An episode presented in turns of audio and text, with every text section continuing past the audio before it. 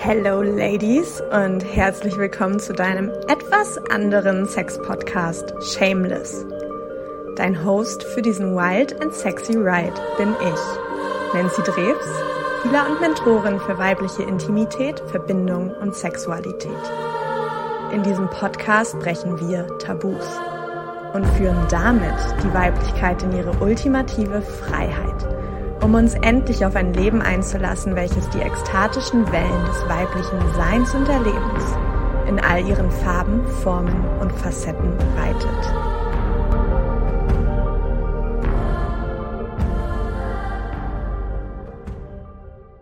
Okay, ihr Lieben, dann willkommen zurück zu unserem zweiten Teil von unserer Folge über Intimität, Grenzen, Beziehungen, Weiblichkeit, Schwesternschaft. Und wir gehen jetzt noch tiefer auf das Thema Intimität, Grenzen, Weiblichkeit ein im Hinblick auf das Thema Sexualität, was eins deiner Hauptthemen ist, Nancy, was deinen Auftrag angeht. Und ja, ich freue mich da jetzt mit dir einzutauchen und zu schauen, wohin es uns führt. Und ich gebe dir gern direkt das Wort. Wo möchtest du mit uns eintauchen? Was ist jetzt für dich lebendig nach dem ersten Teil in Bezug auf das Thema Weiblichkeit, Sexualität, Intimität und Grenzen?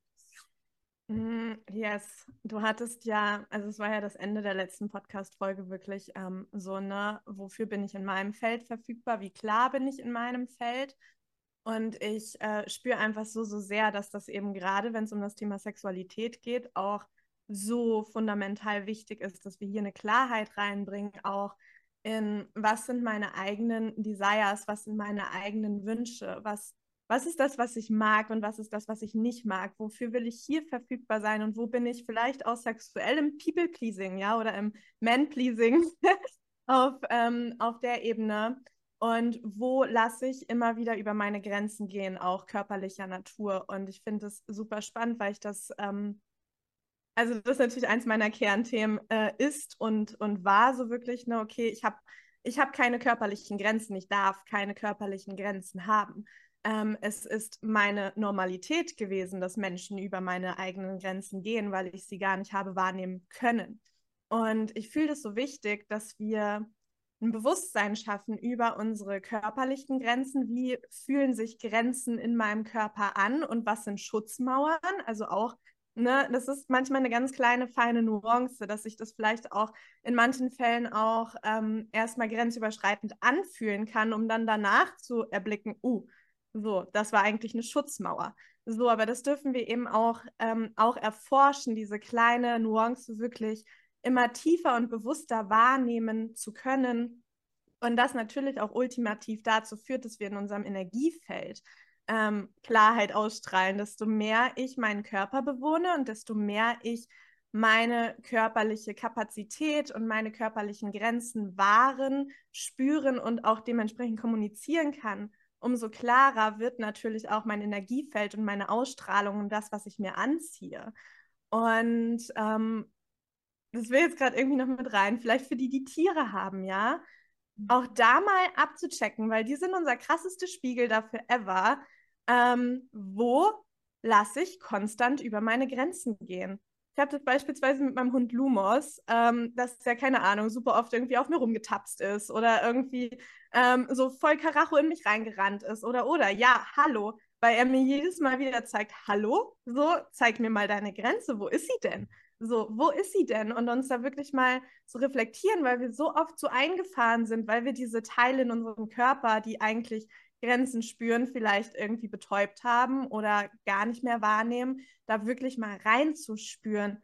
Will ich das eigentlich wirklich? Will ich das wirklich, dass jemand konstant irgendwie über mich drüber läuft, äh, irgendwie immer wieder in mich reinrennt und das mal sinnbildlich jetzt von seinem Beispiel, aber auch dafür, wie wir vielleicht mit emotionalen Grenzen umgehen oder wie wir auch mit anderen ähm, oder was wir anderen Menschen erlauben, mit uns zu tun. Und das ist natürlich einfach, wenn es um das Thema Sexualität geht, ist das das krasseste Fundament überhaupt, dass wir unseren Körper spüren und dass wir unseren Körper fühlen und dass wir unsere körperlichen Grenzen spüren und wahrnehmen und uns selber auch das Vertrauen schenken, sie kommunizieren zu können. So, weil das war auch irgendwie so ein Riesenpunkt für mich. So, okay, ich stand irgendwann, ich glaube, das war so Anfang letzten Jahres, dass ich wirklich an diesem Punkt stand, okay, cool, so, ich kann sie fühlen, aber ich kann sie nicht kommunizieren. Also ich habe, ich bin trotzdem noch ausgeharrt in so Situationen, wo ich dann irgendwie in so einem Käfig war und war so, ich will hier eigentlich gar nicht sein und ich bin hier irgendwie total steif, aber ich kann es gerade auch nicht kommunizieren, dass ich das nicht will. So, und da auch, ja, wie sehr schenken wir uns selber das Vertrauen und die eigene Kraft zu sagen, ich will das nicht. So, nein, ja, auch ich glaube einfach, Nein sagen zu lernen, ist gerade für uns Frauen unglaublich wichtig. Und Nein, was wirklich aus dieser Tiefe hier unten herauskommt, so wirklich so aus deiner Schoßraumgegend und nicht so ein, nein, ich will das nicht. Hm. So, das ist kein Nein. Das ist trotzdem irgendwie ein Ja, auch wenn du Nein sagst, ja. Und da ist einfach auch so Stimmen meine Worte mit meiner Energie überein, die ich ausstrahle. Ich glaube, wir dürfen einfach so zurückkommen zu so einem Full-Body-Bewusstsein, Stimme, Körpersprache, Körperausstrahlung. Ähm, und all das, so wichtig. Yes. Ja, boah, da war so viel drin oder da ist so viel drin, mega. Gerade mit den Tieren, I mean. ja die spiegeln uns jeden Tag. Und das ist auch, ich habe das letztens auch erzählt im Kurs, glaube ich, weil das so krass nochmal veranschaulicht, wie tief das People-Pleasing in uns sitzt, als wir das Retreat hatten, wo ähm, ihr in der Mastermind jede eine Einzelsession hattet, ne, mit den Pferden, eine Energiesession, eine Spiegelsession mit den Pferden und eine der Teilnehmerinnen hat, also, ne, mein Pferd hat ihre Grenzen sehr überschritten, weil sie natürlich ihr Feld nicht eingenommen hatte, weil sie nicht klar darin war. Und es war ihre Aufgabe, mit ihrem Körper, mit ihrer Energie irgendwie die Grenze zu setzen und ihn einfach mal ne, auf einer Armlänge Abstand zu halten, weil das ist, was sie wollte. Und die Aussage, warum es ihr schwer fiel, war, ich will, dass das Pferd mich mag. Ich habe Angst, dass wenn ich ähm, die Grenze setze, dass mich das Pferd nicht mehr mag. Und ich will doch nur, dass mich das lieb hat. Und das ist so, boah, zieh, das müssen wir uns mal reinziehen, wie tief das sitzt, ja. Dass wir das selbst dann von, von einem Tier haben, dass wir sagen, okay, ich habe Angst, dieses riesige Tier, was hier gerade meine Grenzen überschreitet, neutral meine Armlänge auf Abstand zu halten, weil ich Angst habe, dass es mich nicht mehr mag. So wie krass ist das? Es sitzt einfach so tief in uns, das Syndrom. Und heute noch was dazu sagen, weil du ähm, das Thema Kommunikation und Grenzen und energetische Grenzen angesprochen hast. Ne? Und du hast gesagt, ähm, zu 1000 Prozent, ähm, je klarer meine Kommunikation, umso klarer meine Energie. Und es ist ja einfach so ein schönes Wechselspiel, weil genau andersrum, je mehr ich das fühlen kann, je klarer ich mein Feld erstmal eingenommen habe, umso klarer ist meine Kommunikation, weil ich auch weniger Kommunikation brauche. Und was ja einfach so oft das Spiel ist, ist, dass dadurch, dass wir nicht klar in uns sind und ne, es hat tausend Gründe, dass wir nicht im Körper sind, dass wir uns nicht fühlen, dass wir uns wegen Traumata aus dem Körper gebeamt haben, äh, dass wir nicht im Körper ganz präsent sind, weil wir gar nicht die Erfahrung komplett machen wollen, weil wir nicht fühlen wollen. Und dann fühlen wir natürlich unsere Grenzen auch nicht in unseren Körper nicht, in unser Energiefeld vor allem schon nicht. Ja? Ähm, aber je mehr ich das natürlich klar einnehme, umso klarer sende ich aus, umso weniger ziehe ich an von dem, wo ich vorher irgendwie krass Nein sagen musste oder lernen musste, meine Grenze zu setzen, weil ich klar in mir bin, weil ich klar in mir stehe, weil meine Energie klar ist, weil ich klar aussende, wofür ich verfügbar bin und wofür nicht. Und dann ziehe ich vielleicht ne, die Lernerfahrungen noch an, um klarer und klarer und klarer zu werden. Aber ähm, ich brauche im Prinzip viel weniger, viel weniger Kommunikation und vor allem viel weniger kämpferische Kommunikation, nenne ich es mal, ähm, als wir vorher haben, dass wir um unsere Grenze, kämpf unsere Grenze kämpfen müssen, unsere Grenze irgendwie ausdiskutieren müssen, weil sie ist klar, sie ist klar in uns, wir fühlen sie, sie ist klar fühlbar. Und das dürfen wir für uns erstmal erkunden und für uns erstmal einnehmen. Und ähm, ja, wie du schon sagst, gerade für uns als Frauen ist das natürlich ein Riesenthema, weil wir so krass ins People-Pleasing erzogen sind, äh, konditioniert sind, weil das so krass einfach in der ganzen weiblichen Linie liegt und im ganzen weiblichen Kollektiv liegt und ja, natürlich dann auch sich auf das ganze Thema Sexualität überträgt. Und dann haben wir ja ne, dieses Good Girl-Syndrom, worauf du auch äh, eingehen wolltest, glaube ich, gerne in der Podcast-Folge. Vielleicht ist das eine gute Überleitung. Ja, voll. Mm, ich finde es einfach so spannend, weil es einfach, ähm, wie du schon sagst, so tief in unseren Genen liegt auch und ähm, in unserem ganzen System dieses Ding von ich darf keine Grenzen haben, ich darf nicht für mich einstehen. Und es ist so crazy, einfach wirklich, dass wir das eigentlich überhaupt erstmal wieder lernen müssen. so, manchmal finde ich das einfach so paradox. Ich denke mir so, hä, what the fuck? So, wir sind hierher gekommen, inkarniert als Menschen und wir müssen erstmal wieder lernen, überhaupt uns einzunehmen und wirklich ähm, unseren Platz in unseren Raum hier einzunehmen.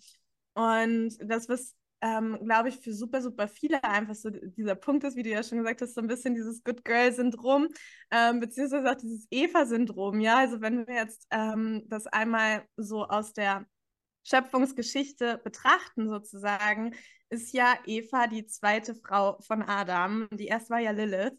Und die ist ja sozusagen geflüchtet. Also da gab es ja dann diese Diskussion zwischen den beiden, von wegen so, sie wollte oben sein beim Sex und er wollte oben sein beim Sex. Und es war die ganze Zeit dieser Machtkampf.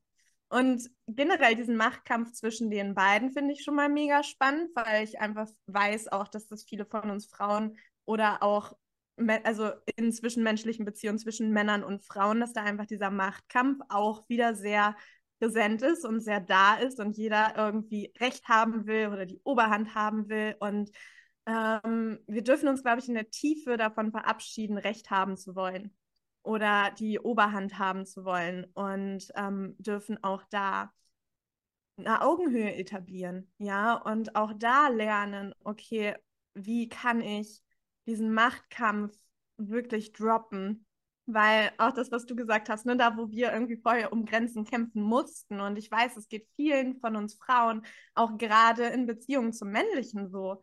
So dieses Gefühl von, ich muss immer um meine Grenze kämpfen, ich muss laut Nein schreien, damit es vielleicht überhaupt gehört wird. Oder vielleicht haben wir auch die Erfahrung gemacht, Nein gesagt zu haben und es wurde trotzdem drüber gegangen. Ja, und ähm, das sitzt natürlich unglaublich, unglaublich tief. Und ich weiß aus meiner Geschichte heraus ähm, und auch aus meinem Heilungsweg heraus sozusagen, dass das dieses Nein sagen Männern gegenüber so nicht existent war in mir. Ich dachte, selbst wenn ich sage, bringt ja eh nichts. So, es wird ja eh drüber gegangen.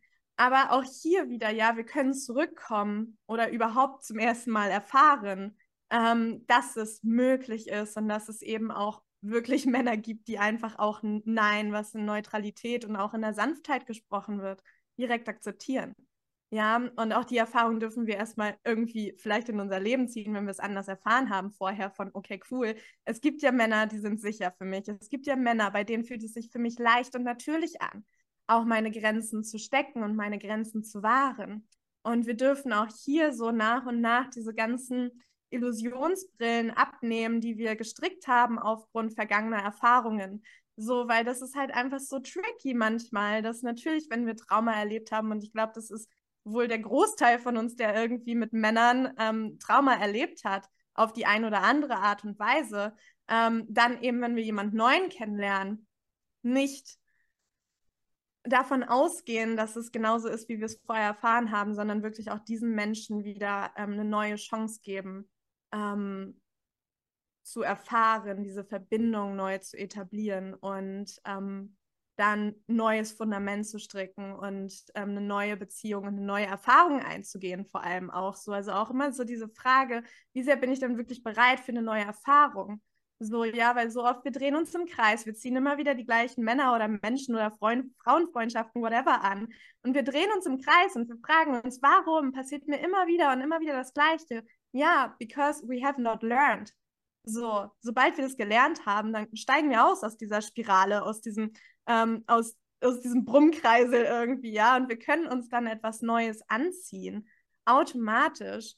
Und was aber, glaube ich, ein großes Fundament ist, um uns wirklich neue Erfahrungen hier anzuziehen, ist eben dieses Good Girl-Syndrom wirklich ähm, zu durchbrechen. Und da komme ich jetzt dann eben nochmal so, okay, Lilith ist dann halt irgendwann ähm, geflohen sozusagen, weil sie gesagt hat, weißt du, auf die Scheiße habe ich keinen Bock.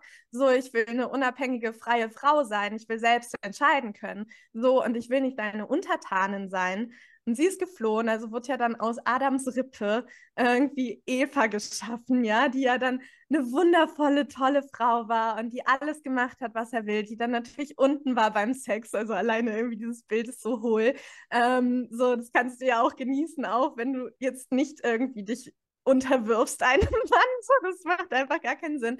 Ähm, ja, und die einfach alles fein gemacht hat, wie er das sagt.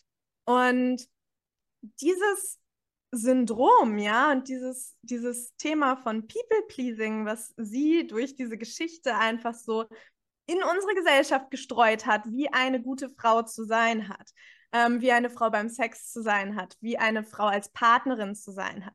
Ähm, das ist so tief in unserer DNA gestrickt, wirklich. Und oh, ich weiß einfach, wie viele Frauen das eben auch von ihren Müttern mitbekommen haben. Also ich glaube auch einfach, wenn wir uns das Thema Sexualität angucken und das Thema auch gelebte Weiblichkeit, wir kommen auch um diese Mutterwunde nicht drumrum. So was haben wir dann von unserer Mutter gelernt oder auch von unserer Oma gelernt, wie ich als Frau zu sein habe, wie ich in Beziehung bin, wie ich äh, in einer Ehe vielleicht auch bin, wie ich in meiner Sexualität bin.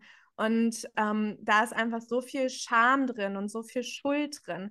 Ähm, so viel Scham vielleicht auch alleine zum Thema Masturbation, ja, weil eine Frau macht das ja nicht, weil sie ja dann ähm, diese Macht dem Mann wegnehmen würde. So, und wenn wir auch das Thema Self-Pleasure und Masturbation nicht zurückholen, what the fuck? So, wir geben die ganze Zeit unsere Joy, unsere Pleasure, ähm, unsere Manifestationskraft auch mit unserer sexuellen Energie an das Männliche ab. So, that's not how it works. Wir dürfen das alles wieder zu uns zurückholen und halt wirklich da reinfühlen, okay, wo habe ich vielleicht gelernt, ich muss irgendwie so und so sein? Was für eine Maske habe ich äh, gelernt aufzusetzen? Was für eine Person habe ich gelernt zu sein, damit ich vermeintlich geliebt bin und angenommen bin von Männern, vom, männlich, vom Männlichen. Und das kann ähm, in beide Richtungen schlagen, einfach so in dieses übertriebene Good Girl oder halt auch so in dieses übertriebene Bad Girl. Ähm, das war mal eher so, so mein Part sozusagen, weil ich einfach krass rebelliert habe gegen diese, dieses Good Girl-Syndrom, ja. Und ähm, ja, ich aber eben dachte, okay, wenn ich besonders experimentierfreudig bin und wenn ich irgendwie besonders krass bin in allem, ähm, dann bleibt der Mann. Dann äh, ist mir die Liebe garantiert. Ja, und auch das ist halt ein krasses Abhängigkeitsmuster, was natürlich aus der gleichen Verletzung kommt. Und das ist am Ende einfach wirklich diese tiefe Abhängigkeit unseres ganzen Seins, unserer Lebenskraft, unserer sexuellen Kraft zum Männlichen hin. Und das dürfen wir halt nach und nach kappen, was nicht bedeutet, dass wir nicht ganz viel wundervolle Momente mit Männern erleben können. Ja, ich meine, das wünschen wir uns alle. So. Also at least, wenn du auf Männer stehst, aber ansonsten halt, wir wünschen uns einfach alle erfüllte Sexualität auch. Ja, so, das war ja. erstmal. Mega, ich finde es auch so spannend, was mir jetzt gerade nochmal bewusst geworden ist, so Klick gemacht hat, ist, ne, dieses, klar, wir sind konditioniert in das Good Girl, aber das Good Girl ist eigentlich ja auch oder kann auch, wird auch sehr manipulativ gelebt. Ne? So, es schlägt dann wieder um und kann eben auch eine krasse Manipulation sein, wo es eigentlich, ja, dieses, dieses versteckte Manipulieren ist im Good Girl. Ich bin ja so gut, ich mache ja alles. Und gerade auch, und das ist dann das Traurige an der Geschichte, ne, dass Frauen so sehr gelernt haben, eben ihre Sexualität, wie du es eben schon gesagt hast, um zum Beispiel einen Mann an sich zu binden, ähm, ja, als, als Manipulationskraft ähm, gelernt haben zu nutzen. Und die natürliche Kraft darin, wie du auch schon gesagt hast, die Manifestationskraft darin, die ähm, Heilungskraft auch darin für uns selbst, die Schöpferkraft darin ganz verloren haben einfach. Und ja, es praktisch alles nur noch für den, für den Mann, für das Gegenüber ähm, genutzt wird und dann darin aber auch wieder, was natürlich sehr edgy und konfrontierend ist, aber als Frau auch darin den Anteil der eigenen Manipulation zu sehen. Natürlich aus der Verletzung heraus, natürlich aus dem kollektiven Trauma heraus, da brauchen wir nicht drüber reden, das dürfen wir ähm, aufarbeiten, das dürfen wir alle tief in uns heilen, aber gleichzeitig auch hier wieder radikale Eigenverantwortung. Wo nutze ich das? Zu manipulativen Zwecken, wo habe ich das gelernt? Und auch das, was du gesagt hast, ne, ähm, wie unsere weiblichen Bezugspersonen, unsere weiblichen Vorbilder wie wurde uns zum Beispiel, wie hat unsere Mutter, unsere Oma uns Partnerschaft vorgelebt? Und ja, da sehen wir ja auch diese zwei Extreme hauptsächlich in Frauen, entweder weiterhin diese Unterwürfigkeit, weiterhin diese Abhängigkeit vom Mann, weiterhin auch das Good Girl als Partnerin, als Ehefrau. Oder, und das ist eben auch ne, ein Riesenthema und ein Riesen Problem in Anführungszeichen in unserer modernen Gesellschaft die Frau, die dann sehr emaskulierend ist dem Mann gegenüber. Und eigentlich erleben wir ne, die ganze Zeit, wie wir es an dieser ähm, äh, Parabel von Lilith, Eva und Adam sehen, diesen Kampf der Geschlechter, den Kampf zwischen männlich und weiblich. Und jede Seite will eigentlich nur die Oberhand gewinnen. Und Frauen haben gelernt, das sehr passiv-aggressiv, manipulativ, subjektiv zu tun, weil der Raum war ja früher nicht da. Es war ja gar nicht möglich, als Frau deinen Mund aufzumachen und es aktiv zu tun, so wie die Männer das eher getan haben oder teilweise heute noch tun, sondern die Frau musste ja andere Wege lernen. Die Frau musste ja subjektiver, ähm, manipulativer werden, um ihre Kraft irgendwie auszunutzen und ja, zu überleben, ne? zu lenken, irgendwie einfach ihre Kraft zu nutzen. Und diesen Kampf der Geschlechter, den dürfen wir halt heute sehen, erkennen ähm, und hoffentlich auch da wieder Idealbild, aber das darf bitte über die nächsten Jahrzehnte, Jahrhunderte, Generationen, was auch immer geschehen, dass wir auch da wieder auf Augenhöhe kommen und aus diesem Kampf und aus dieser gegenseitigen Manipulation und Unterdrückung rauskommen. Und ich finde das einfach wichtig, als Frauen für unsere Ermächtigung zu erkennen, dass Unterdrückung und Manipulation auf beiden Seiten herrscht. Und nur weil eine Seite, sage ich mal, die männliche Seite, ne, es objektiver, offensichtlicher ist und mehr im Außen geübt wird, heißt es nicht, dass auf der anderen Seite die Manipulation und Unterdrückung nicht da ist. Und auch da wieder, wir reden nicht weg, was, ne, was Frauen für schlimme Dinge angetan wurden und auch immer noch getan werden, um Gottes Willen. Und gleichzeitig, wenn wir was verändern wollen, ähm, in dem Bereich der Welt, wo wir die Möglichkeit haben, dann geht es auch hier wieder um radikale Eigenverantwortung und für uns Frauen, moderne Frauen heute zu sehen, okay, wo unterdrücke ich die Männlichkeit, wo manipuliere ich, weil ich eigentlich meine weibliche Kraft gar nicht besitze, weil ich dem Männlichen nicht vertraue, weil ich ähm, eigentlich gar nicht mehr weiß, wie sich das anfühlt oder noch nie wusste, nicht vorgelebt bekommen habe, wie sich es anfühlt, als Frau in wirklich meiner Kraft zu sein und wirklich in Harmonie irgendwie mit dem Männlichen ähm, in Beziehung, in Co-Kreation, im Austausch zu leben. So, das erforschen wir ja komplett neu. Liebe all diese Punkte, die du gerade angeschnitten hast. Ich hatte voll Gänsehaut, weil das Thema Manipulation ist ähm, für mich auch einfach so ein wichtiges und wir können ähm, ja die sexuelle Energie, die sexuelle Kraft nicht ansehen ohne den Schatten Manipulation dazu, weil das ist einfach ähm, es ist unsere größte Kraft als Mensch, unsere sexuelle Energie. So, das ist unsere Lebensenergie, das ist unsere Lebenskraft. Und natürlich, wenn wir irgendwie ums Überleben bangen, ja, wenn wir um unser Leben bangen, also jetzt mal grob gestrickt, weil das eben aus der Ahnenlinie so krass reinkommt und wir das ja im Hier und Jetzt immer noch leider viel zu oft leben, obwohl es ähm, vielleicht gar nicht mehr wirklich der Realität entspricht. Ähm, auch da ja wieder diese alten Traumabrillen sozusagen, wie viele haben wir davon auch von unseren Ahnen übernommen.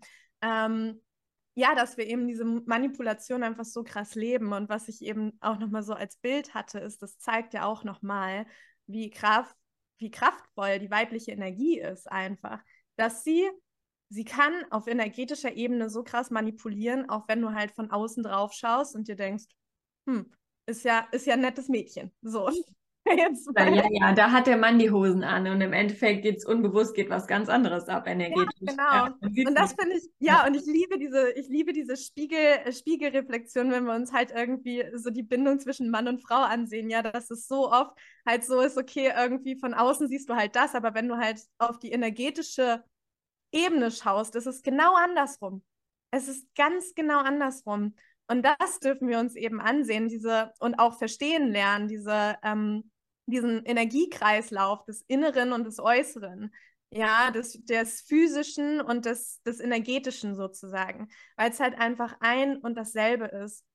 Und was ich eben so spannend finde, und das ist auf jeden Fall auch noch ein Feld, was ich äh, jetzt so in den nächsten Jahren einfach noch viel, viel mehr erforschen möchte, weil ich einfach in mir dieses Gefühl habe, dass es halt für uns natürlich ist, schon auch mit so Machtgefällen zu spielen, sozusagen. Ja, das ist, ähm, dass wir aber aufgrund, weil da so eine Scham reingepackt wurde und so eine Schuld auch ins Thema Sexualität und generell, was so eine absolut verschrobene Konditionierung zur Sexualität geschehen ist, wir uns halt nicht erlauben, auf sexueller Ebene dieses Machtgefälle auf Augenhöhe auszuspielen sozusagen und zu leben und zu erleben und zu erforschen, wie auch immer das für dich aussehen mag. Und ähm, das deswegen halt in unseren normalen Alltag, sage ich jetzt einfach mal, so reinschießt, ja, weil ich glaube, wir alle haben so die Tendenzen von, okay, vielleicht mag ich mich lieber devoten, vielleicht mag ich mich lieber ähm, führen lassen auch, vielleicht mag ich mich lieber hingeben, ohne jetzt die Verantwortung abzugeben. Ähm, oder vielleicht mag ich halt gerne so die Führung übernehmen und vielleicht mag ich gerne bestimmen und vielleicht mag ich gerne, ähm, ja, über, über Dinge bestimmen einfach. Und das sind einfach, glaube ich, ganz natürliche Tendenzen, die wir in uns tragen. Und ich bin einfach so tief in mir davon überzeugt, dass wenn wir das durchbrechen und das viel mehr in den, ähm, in den Bedroom bringen, sozusagen, ja, diese Tendencies und uns davon tragen zu lassen und da eben dadurch auch ein krasses Vertrauen wieder zum Männlichen aufbauen können, ähm, dadurch auch wieder eine krasse Augenhöhe aufbauen können, ja, dass diese diese Tendencies des Devoten oder des äh, sich dominieren lassen oder halt eher dominant und herrschend sein sozusagen, ähm, dass wir das in unserem Alltag und in unseren normalen Beziehungsdynamiken ausstreichen können, weil eben diese Anteile, die Bock drauf haben, einfach einen ganz natürlichen Fluss dafür bekommen, einen ganz natürlichen Raum dafür bekommen, wie sie das auf Augenhöhe ausleben können, ohne halt in so ein Machtgefälle zu gehen, wo wir uns emotional ausrauben, sondern in ein Machtgefälle, wo wir uns stützen und ähm, uns befüllen, so wie immer. Es gibt von allem immer zwei Seiten und so fühlt sich das für mich eben auch an mit dem Thema Hierarchie und so Machtgefällen. Ja, wir haben eine Schattenseite davon, die kann sich eben so ausleben, wie du es auch beschrieben hast. Und wir haben aber auch die Lichtseite davon, die wir eben ganz spielerisch erforschen können. Ja. ja so spannend. Und ich finde das auch so wichtig, ähm, dass wir verstehen, auch als Frauen, warum wir die Tendenz haben, vor allem im Alltag, mh, mm, die Männer zu emaskulieren, zu bestimmen, zu manipulieren. Und dass das nur ein Schutzmechanismus ist, weil wir als Frau immer noch dem Männlichen eigentlich nicht vertrauen, nicht die Führung abgeben wollen, obwohl eigentlich der größte Wunsch können wir, ich glaube nicht, dass irgendeine Frau sagen würde, nein, der tiefste, wirklich die tiefste Sehnsucht ist, dass wir uns auch führen lassen können, dass wir die Verantwortung ans Männliche abgeben können in einem gesunden Maß, dass wir uns anlehnen können und dass wir wirklich Vertrauen in der männlichen Präsenz finden. Das ist unser größter, unsere größte Sehnsucht und die größte Wunde, die wir tragen als Frauen. Und das an der Stelle finde ich ganz wichtig für jede Frau, die zuhört. Reflektier das für dich. Ähm, wo siehst du dich in Tendenzen, dass du manipulierst, dass du versuchst, die männliche Energie zu kontrollieren, die Männer in deinem Leben zu kontrollieren, obwohl du dir eigentlich so sehr wünschst, dass sie auch Führung übernehmen und dass sie dich halten und dass du dich darauf stützen und verlassen kannst. Ähm, aber der Raum dafür ist gar nicht da und du machst es gar nicht möglich, weil du so ähm, daran gewöhnt bist, zu kontrollieren, zu manipulieren, ohne dass es dir vielleicht bis zu diesem Punkt, bis du diese Worte gehört hast, überhaupt aufgefallen ist, ähm, um die Kontrolle zu behalten, um sicher zu sein, als altes Muster. Und ähm, da ist, glaube ich, niemand von uns frei von. Da durfte ich mich krass entlarven, da darf ich mich jeden Tag entlarven. Und wenn wir, äh, again, wenn wir das verändern wollen und wenn wir eine Beziehung wollen, wie wir uns sie wünschen, dann müssen wir eben da auch in die Tendenzen und in die ähm, ja, in die Verantwortung von uns selbst gucken und reflektieren, wie wir dazu beitragen, zum Beispiel. Und wenn du zum Beispiel eine Frau bist, die sagst, äh, die sagt, ähm, ähm, ja, den Männchen kann man nicht vertrauen, Männer sind einfach nicht verlässlich oder oder ne, und immer die gleichen Geschichten wiederholst, deine Glaubensstrukturen wiederholst, deinen Blick auf die Welt, auf Beziehungen, auf Männer, dann frag dich mal wirklich, wie trägst du dazu bei und bist du überhaupt offen dafür, eine andere Erfahrung zu machen? Ich muss so schmunzeln, dass du das eben mit diesem Glaubenssystem auch noch äh, reingebracht hast. Das habe ich mir nämlich gerade aufgeschrieben, ähm, dass ich auch nochmal einfach ganz kurz darauf eingehen wollte, weil wir haben so viele Dinge über Männer abgespeichert, auch in unserem System. Keine Ahnung, es gibt vielleicht keine sicheren Männer. Es gibt, ähm, es gibt keine Männer, die mich halten können. Ich bin zu viel für Männer. Ich bin zu viel Frau, zu wild, zu sanft, zu weiß der Geier was, ja. Ähm, für Männer. Es gibt ähm, ja, es gibt nicht diesen einen Menschen für mich, der mich in meiner Ganzheit sehen und halten kann. Ich, äh, Männer werden mich nie lieben oder keine Ahnung, ja, was auch immer es ist. Und ich glaube, hier einfach auch mal so ein bisschen auf Spurensuche zu gehen und reinzuführen, was glaube ich denn eigentlich über Männer? Und wo schließe ich vor allem damit, mit diesem Glaubenssystem aus, dass es wirklich diese Männer gibt, die ich mir wünsche, so die, die sicher für mich sind, die meine Grenzen wahren, die mich fühlen, die mich, die auch in der Lage sind, mich zu führen, weil sie meine Energie spüren können, ja. Ähm, auch das finde ich so eine ganz spannende Wechselwirkung einfach zwischen, ähm, zwischen dem männlichen und dem, dem, dem weiblichen auch wieder, ja, dass eben das unsere innere Energie den Mann führt und er das im Außen ausführt, sozusagen, was wir im Innen angeführt haben. Also auch hier, das zeigt einfach nochmal, wir dürfen alle Führung übernehmen, weil wir uns dann darin gegenseitig führen. So, und das ist so beautiful und das ist ähm, einfach so wichtig, das zu verankern, dass deine Energie und die Art und Weise, wie klar dein Energiefeld ist, auch hier wieder, ja, und wie klar du in dem bist, was du willst und was du nicht willst, automatisch dein Außen führt. Und da ist natürlich irgendwie so das männliche wunderschöne Spiegelbild darin, um auch unsere eigene Kraft zu erkennen und auch um unsere eigene Kraft zu spüren. Und ähm, für mich auch immer so ein schöner Indikator einfach, wie tief stehe ich denn eigentlich gerade in mir, so in dem, was ich will. Und ähm, ich habe also beispielsweise jetzt irgendwie vor ein paar Monaten wieder angefangen zu daten und es war mir einfach, es ist so schön zu sehen, was ich für Männer in mein Leben gezogen habe war so, oh krass, bei denen fühlt sich das einfach an, meine Grenzen zu sprechen, bei denen fühlt sich das einfach an, zu sagen, was ich will und was ich nicht will. Ja, aber das eben aufgrund meiner inneren Heilung und das aufgrund dessen, was ich in mir gestrickt habe, so nach und nach. Und wir ähm, dürfen nicht, mh, hm, mir fehlt jetzt gerade das Wort, ähm, beziehungsweise ist so ein Geschenk darin, wenn wir alleine ähm, beziehungsweise in einer Frauengruppe das männliche Erforschen durch erstmal die Energie, um überhaupt erstmal ohne jetzt einen physischen Körper sozusagen anzufühlen, okay, was will ich denn eigentlich von dem? So, wie will ich mich gehalten fühlen? Und wir können so viel auf energetischer Ebene schon mit diesem Thema arbeiten. Das ist halt einfach so krass, so, so krass. Ja. Und dazu hätte ich dann nämlich, also warte, hast du noch was dazu erstmal?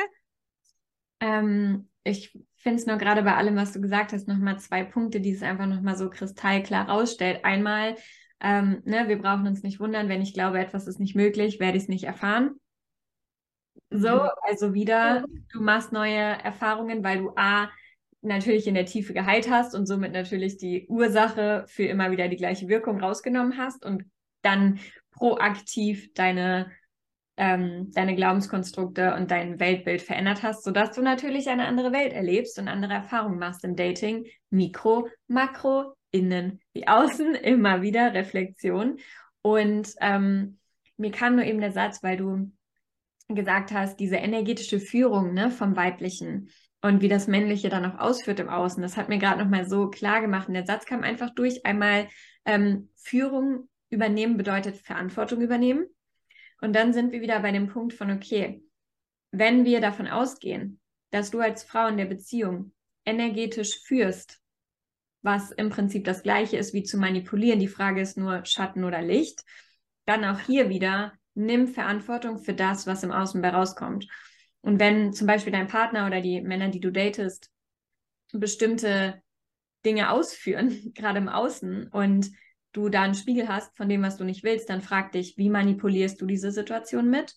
Und wo darfst du Verantwortung über die energetische Führung übernehmen, die du die ganze Zeit aussendest und leitest und dann ja dich wunderst oder wütend darüber bist oder traurig darüber bist, was der Mann ausführt oder der Partner ausführt oder welche Männer du anziehst, wie die sich verhalten, was sich immer wieder Gleiches zeigt frag dich mal, wie manipulierst du die Situation und wie führst du eigentlich energetisch?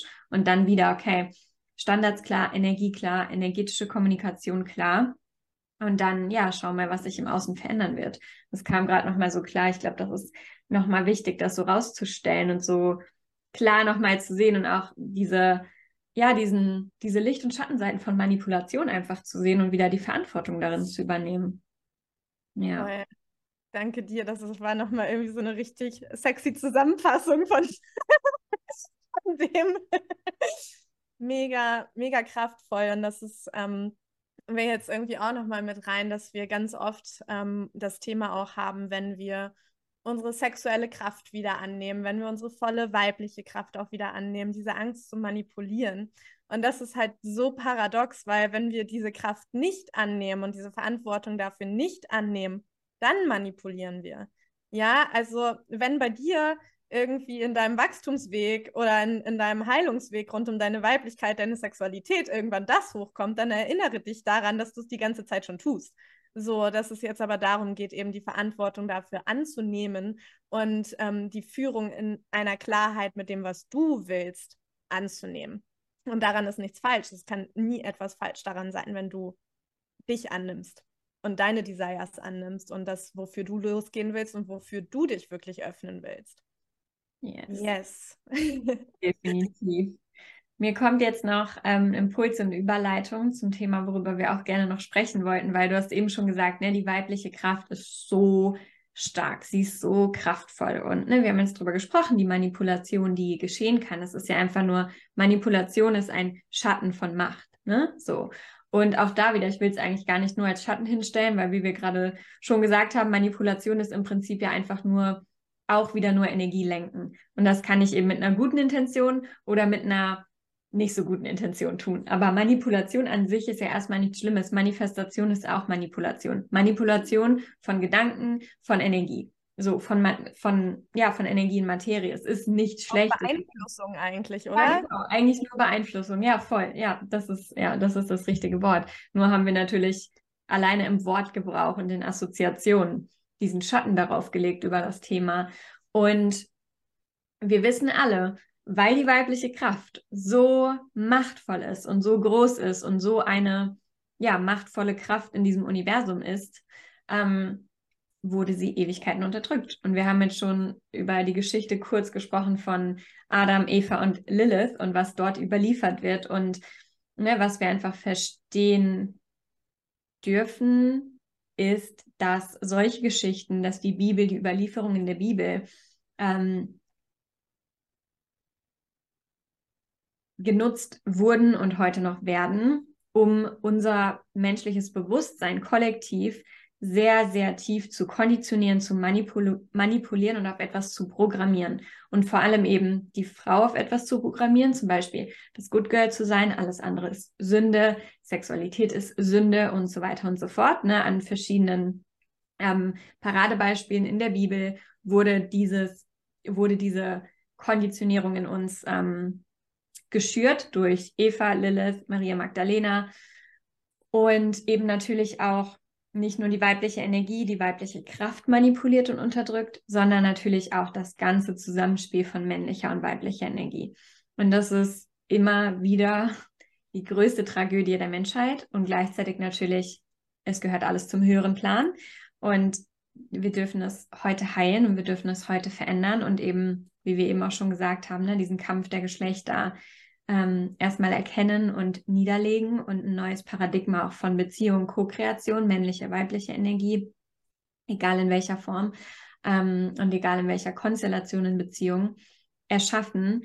Und ja, wollen wir nochmal so reintauchen in die Aspekte, vor allem für uns Frauen, ähm, in der Bibel, und ich sage mal, diese Paradebeispiele, Eva Lilith, sind wir jetzt kurz schon drauf eingegangen, Maria Magdalena, ähm, eingehen, weil ja, wir sprechen viel drüber, ne? Wir, wir erforschen da viel zusammen. Wir haben eine riesen Journey für uns selbst individuell, ähm, was das Thema angeht. Beide mit Maria Magdalena als Spirit Guide, mit dem ähm, Bewusstsein von Sophia als Spirit Guide, mit Jesus als Spirit Guide ähm, und eben fernab ja, von dem, was irgendwie in der Bibel steht. Und ja, es ist, es ist Zeit, dass wir das hinterfragen. Und die Menschen denken halt immer, und das will ich nochmal sensibilisieren, ja, ich habe ja nichts mit Kirche am Hut. Ich habe ja nie die Bibel gelesen. Ich bin ja nie in die Kirche gegangen. Egal. Ganz egal, weil das, was in unserem Kollektiv konditionierten einprogrammiert ist, das, was in deiner Ahnenlinie liegt, das liegt in dir. Und ja, wir, nicht umsonst ist die Zeitrechnung, die Zeitrechnung ja, hat mit der Geburt Christi begonnen. Ja, so ab diesem Zeitpunkt an, alles, was niedergeschrieben wurde und überliefert wurde, verändert wurde, hat unsere Menschheit geformt bis hier. Ganz egal, ob du gläubig bist, ganz egal, ob du religiös bist, ganz egal, ob du irgendwie mit der Kirche oder der Bibel irgendwas aktiv am Hut hast. Es liegt in unserer Familie, es liegt in unserer kollektiven Konditionierung, es liegt in der Ahnenlinie, es liegt einfach in unserem Bewusstsein und im Bewusstsein, ähm, in den Grids der Erde, in allem. Und das zu verstehen ist so wichtig für uns und da liegt so viel Befreiung drin, vor allem für uns Frauen, wenn wir diese Geschichten hinterfragen und reframen auch, vor allem was auch Maria Magdalena angeht. Magst du gleich auf was einsteigen? Hast du, hast du was? Willst du weitermachen? Also, generell einfach einmal nochmal so diesen Impuls, wir dürfen ähm, diese Kraft der Mythen, ähm, Geschichten, Bücher, whatever, ähm, einfach nicht, ähm, ich, jetzt fehlt mir wieder das gleiche Wort. Unterschätzen. Unterschätzen, danke, genau das ist es ja. Weil die wirklich, die waren genau dafür geschaffen, so um eben diese Punkte in unser Bewusstsein hineinzulegen. Und das ist totally fine, weil wir das einfach so erleben wollten als Menschheit hier, ja, ähm, weil wir diesen, diese Polarität erleben wollten. Gleichzeitig, wie du eben sagst, wir dürfen lernen, das zu hinterfragen und wir dürfen vor allem auch lernen, an diesen Ursprung zu kommen.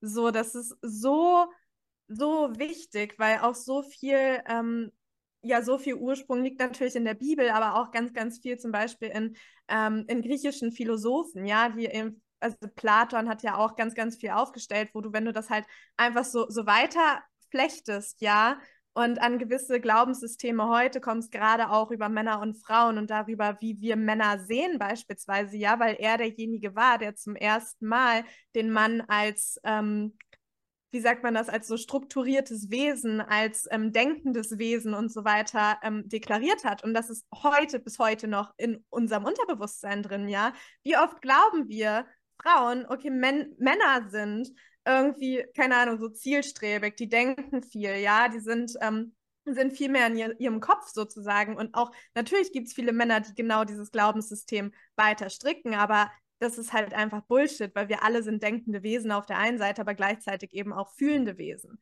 Und da dürfen wir einfach auch kollektiv zurückkommen. Und es ist einfach für uns beide ähm, so hilfreich gewesen und auch bis heute, ich liebe es ja bis heute einfach, ähm, so tief zu graben und wirklich mal zu schauen, okay, wo kommen denn gewisse Glaubenssysteme und gewisse Themen her und wie wurden diese wirklich wie auf diese Erde infiltriert, ja, durch eben gewisse Überlieferungen, durch Mythen, die ähm, gestrickt wurden. Und ähm, ja, deswegen, wir können einfach nicht ähm, die Kraft dieser Geschichten unterschätzen. Yes. Voll, so wichtig. Und da einfach kurz, bevor wir darauf eingehen, wenn das so machtvoll ist, Geschichten, die uns vom Außen erzählt werden, was ist, wenn wir unsere Macht mal annehmen, uns selber Geschichten zu erzählen? Und ich meine, wir erzählen uns den ganzen Tag Geschichten. Wir erzählen uns richtig beschissene Geschichten in unserem Kopf, ne, die meiste Zeit. Wir erzählen uns sehr unschöne Dinge über uns selbst, wenn wir uns im Spiegel angucken oder was auch immer. Wir erzählen uns unschöne Dinge über uns selbst, unsere Zukunft, wenn wir unseren Ängsten und unseren Mangelstimmen die, die, ähm, die Überhand geben, die Führung übergeben.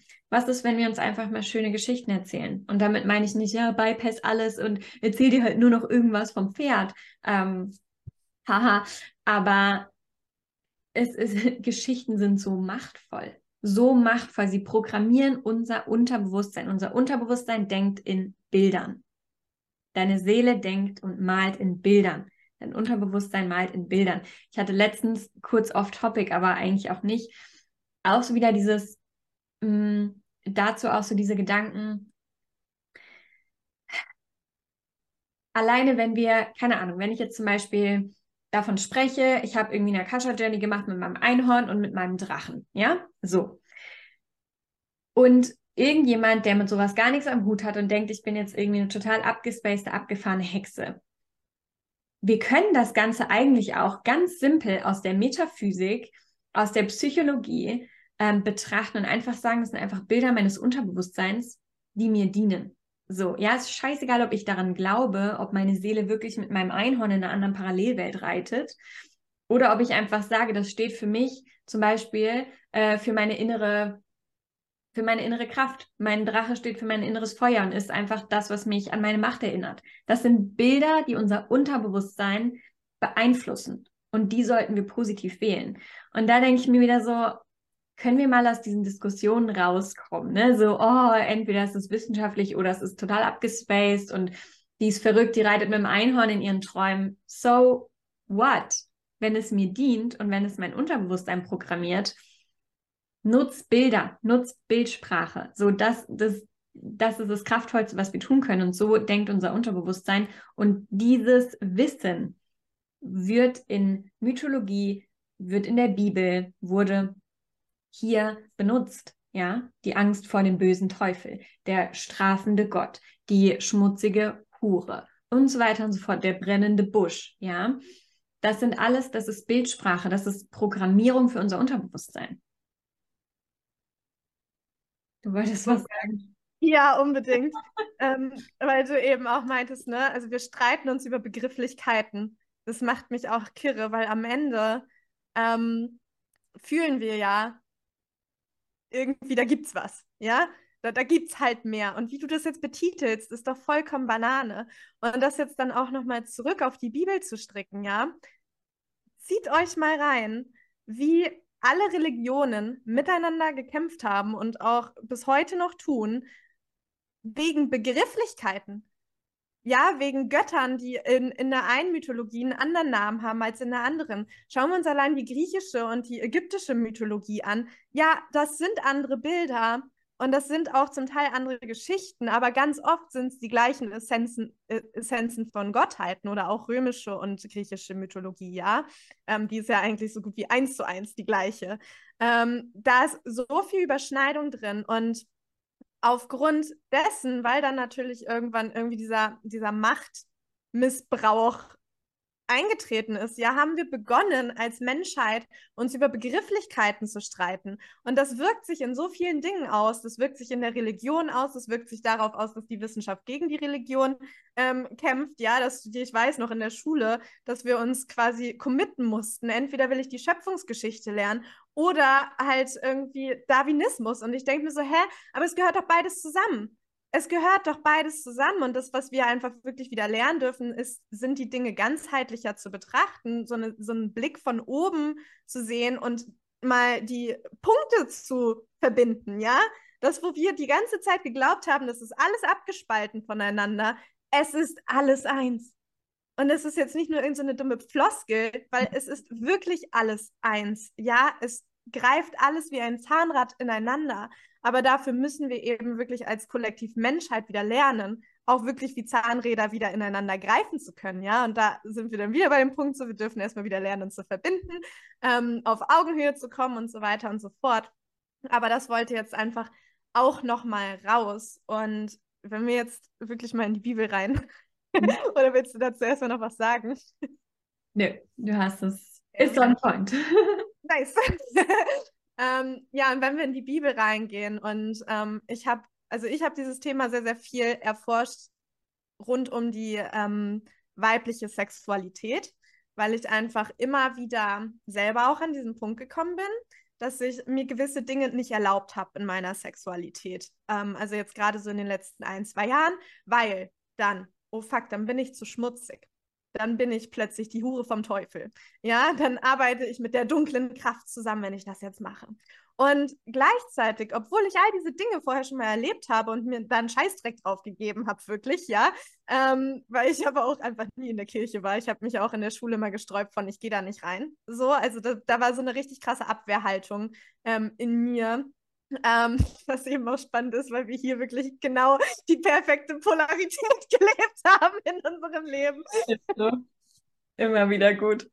ja, voll. ähm, ja, und ähm, das kam einfach wirklich in den letzten Jahren nochmal so richtig krass hoch von, okay, ich darf, ähm, ich darf meine Desires nicht own, ich darf, ähm, darf, keine Ahnung, nicht auf Schmerzen stehen, vielleicht auch beim Sex. Ich darf ähm, ich darf mich nicht selber anfassen, weil dann beschäme ich mich und meine ganze Familie, so nach dem Motto. Also da kommt so viel hoch, das ist so abgefahren. Und selbst auch über dieses Ding, also auch damit hing ich dann, war so auf einmal, auch vorher noch nie gehabt in meinem Leben, so dieses Ding von, fuck, was ist, wenn ich jetzt den Mann meiner Träume treffe, den ich heiraten will? Der wird mich nicht heiraten, weil ich mit zu vielen Männern geschlafen habe. Also auch hier wieder, ja, dieses Ding von, du bist beschämt, du bist beschmutzt, wenn du ähm, ähm, es anders getan hast als Eva. so, um es jetzt mal so runter zu. Und was ich einfach so krass fühle, ist, dass die, ähm, dass die Kirche ähm, einfach so krass dieses Thema Scham hinein in, infiltriert hat. Und Scham ist eigentlich gefühlt wie unser größter Feind ever, was, was so ähm, unsere eigene innere Kraft an, anbelangt, ja, weil sie sich wie so ein Schleier darüber legt und wie so ein Schleier über, über die Kraft legt, die eigentlich da ist. Und Scham kommt auch nie ohne Schuld. Also es ist genauso, das ist, das, im Prinzip ist es halt diese Opfer-Täter-Dynamik auch, auf die ich ja, glaube ich, in der letzten Folge schon mal eingegangen bin, ähm, dass halt, ne, Scham kommt ganz oft mit dem Opfer, Schuld kommt ganz oft mit dem Täter.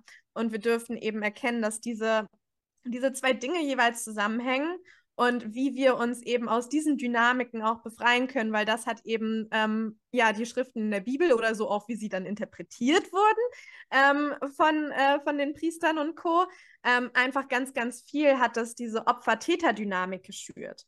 Ja, du bist die böse Ehefrau, wenn du, ähm, wenn du keine Ahnung, einen kurzen Rock anhast so, und deine, deine Knöchel zeigst. Das ist einfach so Banane, auch alleine, dass der Gott einfach jemanden äh, aus dem Paradies ähm, na, gedingst hat. Das ist doch einfach, das ist einfach so ein Bullshit. Ja, total. Voll. Ja, Schuld und Scham sind die beiden ähm, hauptmanipulierenden Faktoren. Ne? Alleine schau die Ablassbriefe an, Sünde, ja, du hast Sünde begangen, du hast Schuld zu begleichen und wenn du das nicht tust, dann wirst du vom strafenden Gott bestraft. So, what the fuck? Und natürlich, ähm, das spielt sich ja bis heute aus, ganz egal, ob du das religiös betrachtest oder einfach nur, ob man sich anschaut, wie die meisten Menschen in Verbindung mit dem Leben stehen, ja, das Universum. Und dann denken wir, das Universum, der strafende Gott ist eine Instanz außerhalb von uns, die uns bestraft, wenn wir nicht so und so sind. Und dadurch halten wir uns im Opfermodus, dadurch halten wir uns außerhalb unserer Schöpferkraft und glauben, ähm, wir müssen auf bestimmte Art und Weise sein, dürfen auf bestimmte Art und Weise nicht sein, um zu haben, zu leben, zu manifestieren, was wir wollen. Und verstehen nicht, dass oder haben immer noch vergessen, dass das Universum, das Göttliche, die Schöpfung nichts außerhalb von uns ist, sondern wir sie sind und es einfach nur eine Reflexion unserer selbst ist. Und wenn ich durch dieses infiltrierte Bild immer noch glaube, es gibt Sünde, es gibt Schuld und ich muss mich schämen und so weiter, was falsch machen, dann halte ich mich natürlich in dem Erleben genau dessen. Und ich nehme nicht meine volle Macht an und verstehe, okay, aha, ja, alles ist eine Reflexion von mir. Ähm, das heißt, ich werde gar nicht vom Leben bestraft, weil ich ja ach, sowas Böses gemacht habe oder weil ich einfach nicht gut genug bin oder nicht schön genug bin oder nicht schlau genug bin oder nicht genug gut genug manifestieren kann, sondern weil ich einfach immer noch nicht daran glaube, an meine volle Schöpferkraft und die Verantwortung nicht getragen habe.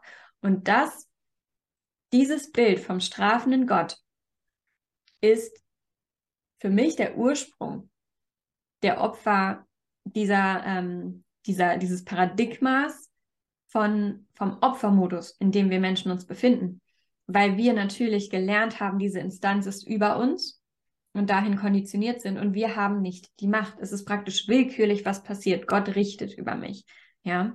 Und auf der anderen Seite gefällt uns das ja aber auch irgendwo, weil wir die Verantwortung abnehmen können. Ja, das Leben ist halt böse, bla bla bla bla bla. Ähm, ist halt Glück, ist halt Schicksal, was auch immer. Nein, es ist einfach Eigenverantwortung, die wollen wir nicht tragen. Aber das ist infiltriert durch dieses Bild vom strafenden Gott, vom Vater im Himmel. So, ne? Mhm. Was ich ja auch so spannend finde, also ich habe die Bibel ja nie gelesen, weil da stellen sich mir irgendwie alle Nackenhaare auf, aber ähm, ist so, es gibt doch auch dann, ähm, ich weiß nicht, ob es ein Absatz ist oder keine Ahnung, aber so dieses, ne, du darfst dich nicht auf die göttliche Ebene stellen. Ja, ja.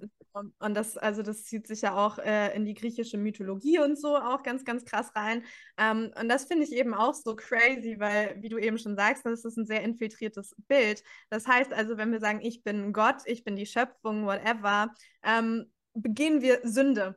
Ähm, also aus diesem infiltrierten Bild heraus, ja. Und wenn wir das nicht durchbrechen, bleiben wir halt immer wieder und immer wieder in dieser Opferhaltung und stellen uns damit eigentlich nicht in unsere eigene Schöpfungskraft. So, ja. und es ist so wichtig, diese Geschichten mal wirklich zu durchleuchten und zu sehen, was sie uns hier einfach über tausende Jahre gezeigt und, und manifestiert haben, auch, weil das ist natürlich auch nochmal wichtig irgendwie zu erkennen, ja. Warum gibt es diese Geschichten? Warum gab es diese Priester, die das so und so gelehrt haben und weitergetragen haben und auch die Priester, die sich dann aber plötzlich als der Gelehrte Gottes gesehen haben, ja, und keine Sünde damit begangen haben, also einfach auch so ein Bullshit, aber okay. Ähm, ja, warum gab es all das? Und das ist halt einfach der Punkt, desto mehr Menschen an eine Sache glauben, manifestiert sich das auch auf der Erde. Und am, im Prinzip können wir hier, wenn wir das jetzt mal lichtvoll betrachten wollen, ja, dass alles so war, wie es sein sollte und so weiter, sehen wir hier ein Paradebeispiel dafür, wie kraftvoll wir sind, wenn wir uns zusammenschließen und an eine Sache glauben. So, und das können wir eben auch hier wieder wählen, ja. Nutzen wir das aus der manipulativen Kraft, so wie es eben diese Instanzen machen wollen. Ich will das jetzt mal nicht nur auf die Kirche schieben. Ich glaube, da gibt es noch tausend andere dahinter, ähm, so wie diese Instanzen. Oder wollen wir eben das wirklich für den Frieden einsetzen, für, für Verbundenheit, für Liebe, für bla, ja? Ähm, so wollen wir wirklich Hand in Hand gehen oder wollen wir uns weiterhin manipulieren lassen von Menschen, die sich über uns stellen? So, weil, wie du eben schon gesagt hast, wir es eigentlich ganz nett finden, wenn uns jemand sagt, was wir zu tun und zu lassen haben und wir uns irgendwie einordnen können, uns irgendwie einsortieren können, weil dann sind wir nicht konfrontiert mit der Freiheit, die wir haben, wenn wir in unserer Eigenmacht stehen.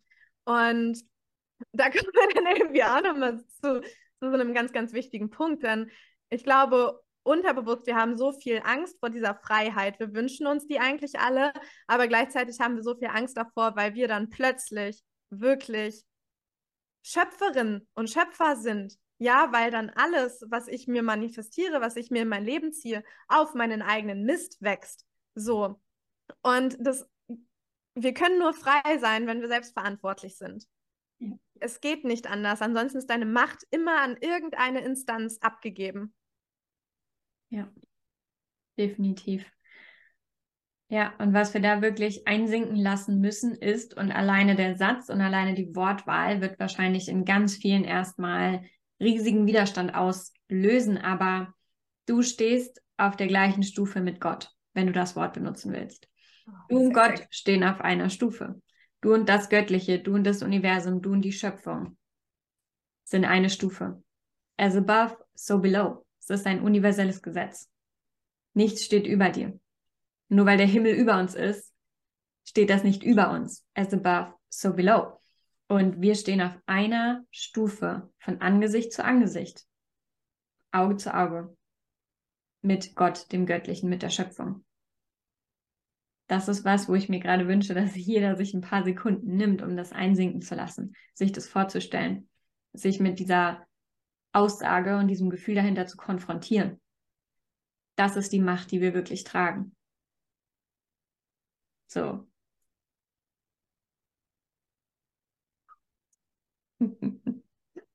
Ja, so schön. Ähm, ich möchte auch noch mal ganz kurz so mit reingeben, dass ähm, ich hatte auch so ganz viele Gespräche so mit den Erzengeln und so und die waren alle so, wisst ihr, oder weißt du, ich habe die Nase voll, so ich will auf Augenhöhe mit euch stehen. Ich will natürlich euch irgendwie die, die Liebe spiegeln und ähm, ne, keine Ahnung, also bedingungslose Liebe spiegeln und wir können ganz, ganz viel von ihren Spiegeln lernen, aber gleichzeitig bin ich so tief davon überzeugt, die haben auch keinen Bock mehr irgendwie diese Rolle einzunehmen, ja. Und auch das, so wir beladen ja irgendwie diese ganzen Spirit Guides die ganze Zeit damit, von die stehen über uns und die stehen, ähm, die, die wissen mehr als wir und keine Ahnung. Und yes, they do, weil die einfach auf einer anderen Dimension schwingen. Aber gleichzeitig sind wir doch auf Augenhöhe mit denen. Und ich fühle das auch so einfach so auf feinstofflicher Ebene, dass wir auch hier wirklich eine Beziehung auf Augenhöhe wieder etablieren dürfen. Und mhm. davon vor allem wieder auch Beziehungen auf Augenhöhe hier im Menschlichen ähm, zu lernen. So, also ohne Scheiß jetzt mal. Ich wäre jetzt einfach nicht hier, wenn ich nicht einfach so viel Arbeit auch mit meinen Spirit Guides gemacht hätte auf dieser Ebene. Ähm, und auch das empfinde ich als unglaublich wichtig und auch als unglaublich wertvoll. Und auch hier wieder der Disclaimer in Anführungsstrichen. Nimm es als ein inneres Bild, wenn es dir hilft, wenn du nicht daran glauben willst und gleichzeitig, wenn du daran glaubst, mega cool. So, wir dürfen ja einfach auch frei glauben, was wir wollen. So und uns auch da unsere eigene Geschichte draus basteln, wie sich die für, für uns eben gut anfühlt und wie wir uns die eben für uns annehmen können. So, es geht ja jetzt nicht darum, irgendwie hier den nächsten Glaubenskrieg zu eröffnen, ganz und gar nicht. Wir dürfen halt einfach mal wirklich in der Tiefe lernen, dass egal was wir glauben, es nichts über uns aussagt und es uns nicht definiert, uns nicht in eine Schublade steckt. So, und wir eben trotzdem mit verschiedenen Glaubensideen und verschiedenen Glaubensrichtungen, whatever, Aug in Aug so uns gegenüberstehen können und uns trotzdem lieben können. So, wir definieren uns so oft und das finde ich halt auch so krass über die gleiche Meinung, über ähm, ja über über über Gleichheiten, ja über über gleichen Glauben, über die gleiche Religion, whatever it is. Ähm, so, aber was ist denn, wenn wir das jetzt mal aufdröseln und auflösen und wirklich wieder offen sind für andere Meinungen, für andere Glaubensrichtungen und wie krass wir uns darin inspirieren können, so das blows my mind wirklich, weil einfach dann so viel Offenheit aufgeht und so viel Freiheit natürlich auch wiederum für uns alle. Ja. Ja, ist ja auch spannend, dass wir ja genau in diesem Transit sind, ne? Auch aus Human Design Sicht, aus dem kollektiven Zeitalter in das Individuelle und keiner, keiner weiß, wie das aussieht. Wir tasten das gerade alle ab. Niemand weiß, wie das aussieht. Aber wie das im Idealbild aussieht, ist, dass jeder in seinem eigenen Mikrokosmos, im großen Makrokosmos leben kann, in seiner Individualität, in Co-Kreation. Und ja, was wir lernen müssen, ist, dass deine Meinung nimmt meiner nichts weg. Mein Weltbild nimmt deinem nichts weg. Nur weil ich sage, für mich sieht, also ich gebe jetzt einfach nur ein ganz doofes Beispiel, aber für mich sieht Erzengel Gabriel, wenn ich den sehe, so aus. Du sagst aber ja, für mich hat er einen goldenen Heiligenschein. So, das heißt nicht, dass das eine war und das andere ist falsch und dass wir jetzt ähm, ja, keine Ahnung, nicht mehr äh, miteinander reden können oder so, ja, oder dass jetzt das eine vom anderen was wegnimmt, so, das müssen wir halt, das müssen wir halt verstehen und wenn, ich meine, ne, die ganze Weltsituation mit C und so weiter, das ist ja genau das, was eingeleitet wurde und weiter ähm, integriert werden darf, die Individualität und äh, verschiedene Meinungen, verschiedene Entscheidungen, die nebeneinander hoffentlich existieren können. Und ähm, ja, in dieser in dieser Entwicklung sind wir, in dieser Phase sind wir. Und dazu gehört, dass wir alle kollektiven Systeme, die nicht hinterfragt wurden, jetzt hinterfragen, wo wir einfach nur stumpf ne, mitgelaufen sind, wo wir als Menschheit einfach nur mitgelaufen sind. Ähm, und ja, aus diesem kollektiven auch ne, Solidaritätsding, einfach nur aus Zugehörigkeit ähm, mitgelaufen sind. Und jetzt hinterfragen wir das halt. Und das ist für so viele Menschen ähm, unglaublich konfrontierend und unglaublich angstbringend auch teilweise, weil wir können uns halt nicht mehr einfach an irgendwas klammern. So, wir müssen uns, wir müssen Sicherheit in uns selbst finden. Das ist das größte Geschenk, was wir uns machen können. Sind wir wieder bei Urvertrauen, Intimität mit uns selbst, der Verbindung mit uns selbst, ähm, damit wir dann auch Verbindung halten können und damit wir eben auch dieses neue Paradigma zusammen co-kreieren können. Ja je stärker wir als Individuum sind, umso stärker sind wir als Kollektiv und das lernen wir komplett neu. Das, das gab es nicht, das lernen wir neu. Ja. Ja, voll. Ich liebe das irgendwie, was für ein kosmisches Update wir hier auch geben. Ist so. Zwei Reporterinnen hier Gala Kolumna. Ja, voll. Ja, aber ich fühle auch einfach, ähm, für mich ist es auch dieses ähm, Sicherheit in der Unsicherheit finden. Ja, und ähm, diese Sicherheit in der Unsicherheit finden wir halt eben wirklich nur in uns selbst und ähm, in unseren Wurzeln, in unserem Körper, in unserer eigenen Intuition. Und das ist halt so krass, weil das natürlich alles crasht, ähm, was wir irgendwann mal geglaubt haben oder was wir geglaubt haben, sein zu müssen, sein zu wollen. Ähm, es crasht einfach unglaublich viel unserer Glaubensideologien sozusagen. Und das natürlich kollektiv als auch individuell, weil wir dann plötzlich sehen, wie diese kollektiven Geschichten auf uns eingewirkt haben die ganze Zeit und wir uns lösen. Und dann ist aber so diese Frage, okay, jetzt sitze ich im Nichts. Was jetzt? So, woran glaube ich denn stattdessen? Und das ist halt, das ist der Freiheitspunkt einfach. Ich habe, ähm, weil dann plötzlich all die Türen zu allen Möglichkeiten aufspringen ich habe gerade auch nochmal so dieses Bild, um es vielleicht jetzt nochmal so ein bisschen irdischer, greifbarer zu machen, ja, als ich damals mit meinem Abitur fertig war. Und dann haben wir ja ähm, ich weiß nicht, ob ihr das vielleicht auch hattet, aber wir hatten, haben dann so einen Katalog bekommen mit, keine Ahnung, allen Studiengängen. Ähm, und der war so fett. Und ich, ich guck da rein und ich dachte, das sind so viele Möglichkeiten. Ich kann daraus nicht wählen. Ich kann nicht daraus wählen, weil keine Ahnung, was ich mein Leben lang machen will, keine Ahnung, was ich studieren will okay, I never did, aber ähm, das war so überfordernd für mich. Und das ist halt so ein großer Punkt. Wir glauben, dass die Freiheit und die Wahl an Möglichkeiten, die wir dann haben, wenn wir Altes verabschieden, uns überfordert. So. Was ist aber, wenn wir aus der Überforderung eine Forderung stricken und sagen, okay, ja, ich bin nicht überfordert. Es fordert mich vielleicht jetzt mit all diesen tausend Möglichkeiten hier zu sitzen und zu denken, okay, fuck, ich kann jetzt wirklich mein Leben so gestalten, wie ich das will. Und es sind so viele Möglichkeiten und ich weiß, dass jede Entscheidung, die ich treffe, Auswirkungen hat auf den Rest meines Lebens.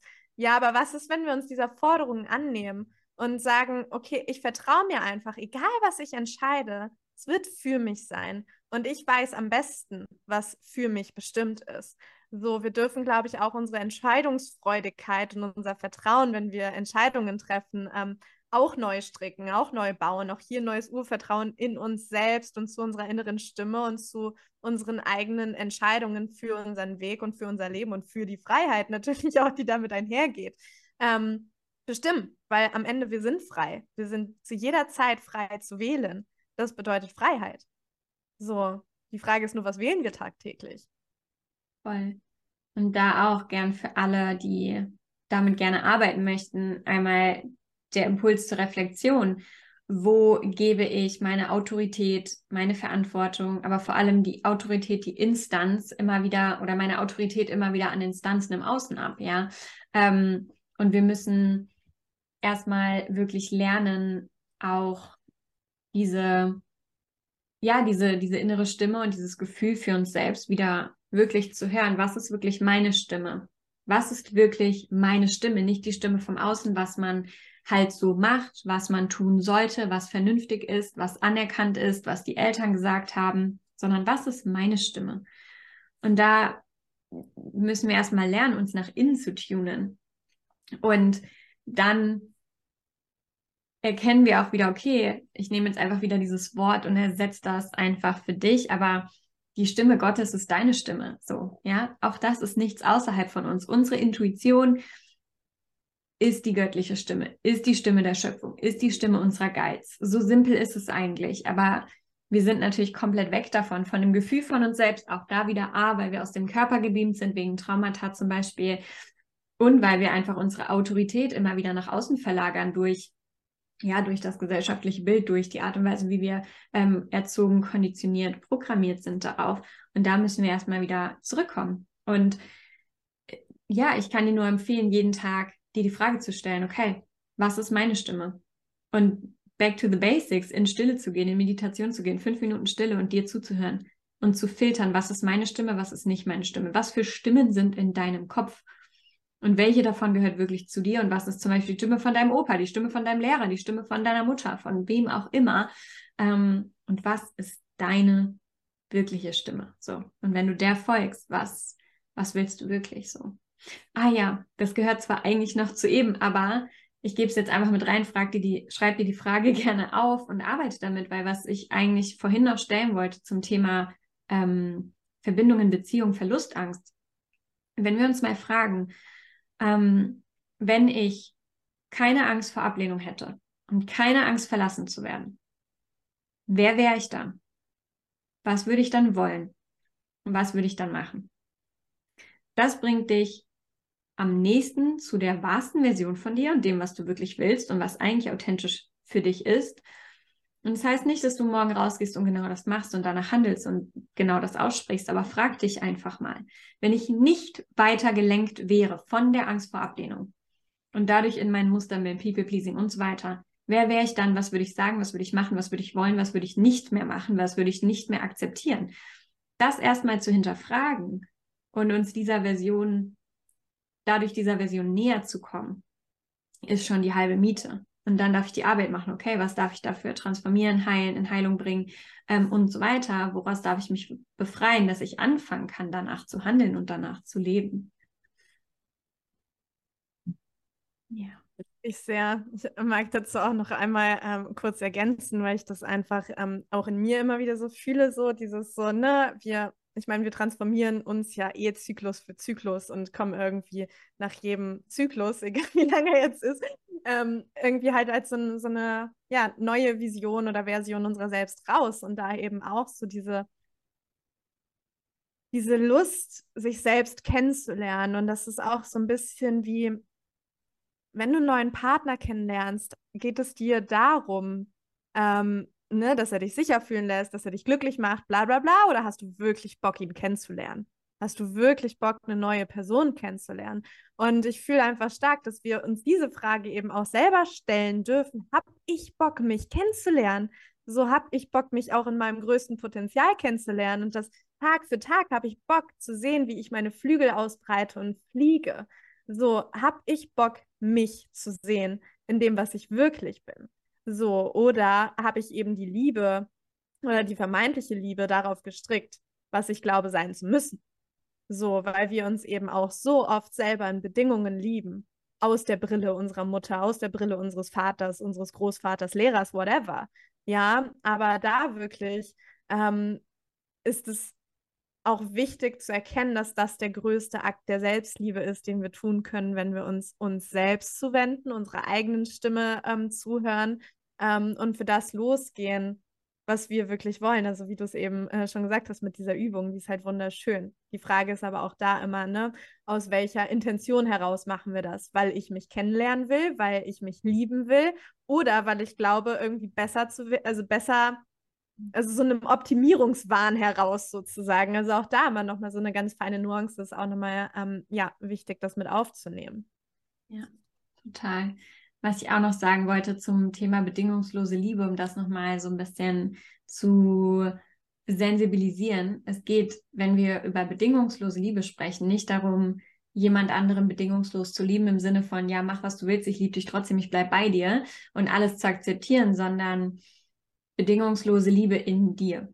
Kannst du in der Liebe bleiben, kannst du im Frieden bleiben, kannst du dein Herz geöffnet halten? Und kannst du auch sagen zum Beispiel, ja, ich liebe dich und trotzdem lasse ich dich gehen, weil der Weg ist hier zu Ende. Und ähm, das ist nicht die Beziehung, die ich führen will oder das ist nicht eine Freundschaft, die ich führen will, das ist nicht ähm, eine ähm, Verbindung auf Augenhöhe, die ich führen möchte. Meine Grenzen werden hier nicht gewahrt, dennoch liebe ich dich als Person. Ich sehe dich, das Licht in mir sieht das Licht in dir und ich lasse dich in Liebe gehen, sodass wir auch da wieder aus diesem Paradigma rauskommen von Schuldzuweisung und ja, die war kacke, deswegen trenne ich mich, der war scheiße, deswegen gehe ich oder was auch immer, sondern bedingungslose Liebe heißt nicht, du liebst alles, was die Person tut, bedingungslos, aber du kannst den Kern der Person oder das, was du hattest mit der Person, die Liebe, die du für die für den Mensch, für die Person darin, die Essenz, die Seele darin hast, ähm, halten und trotzdem zum Beispiel entscheiden zu gehen für dich, weil du auch dich bedingungslos liebst. Es ist mir wichtig, nochmal zu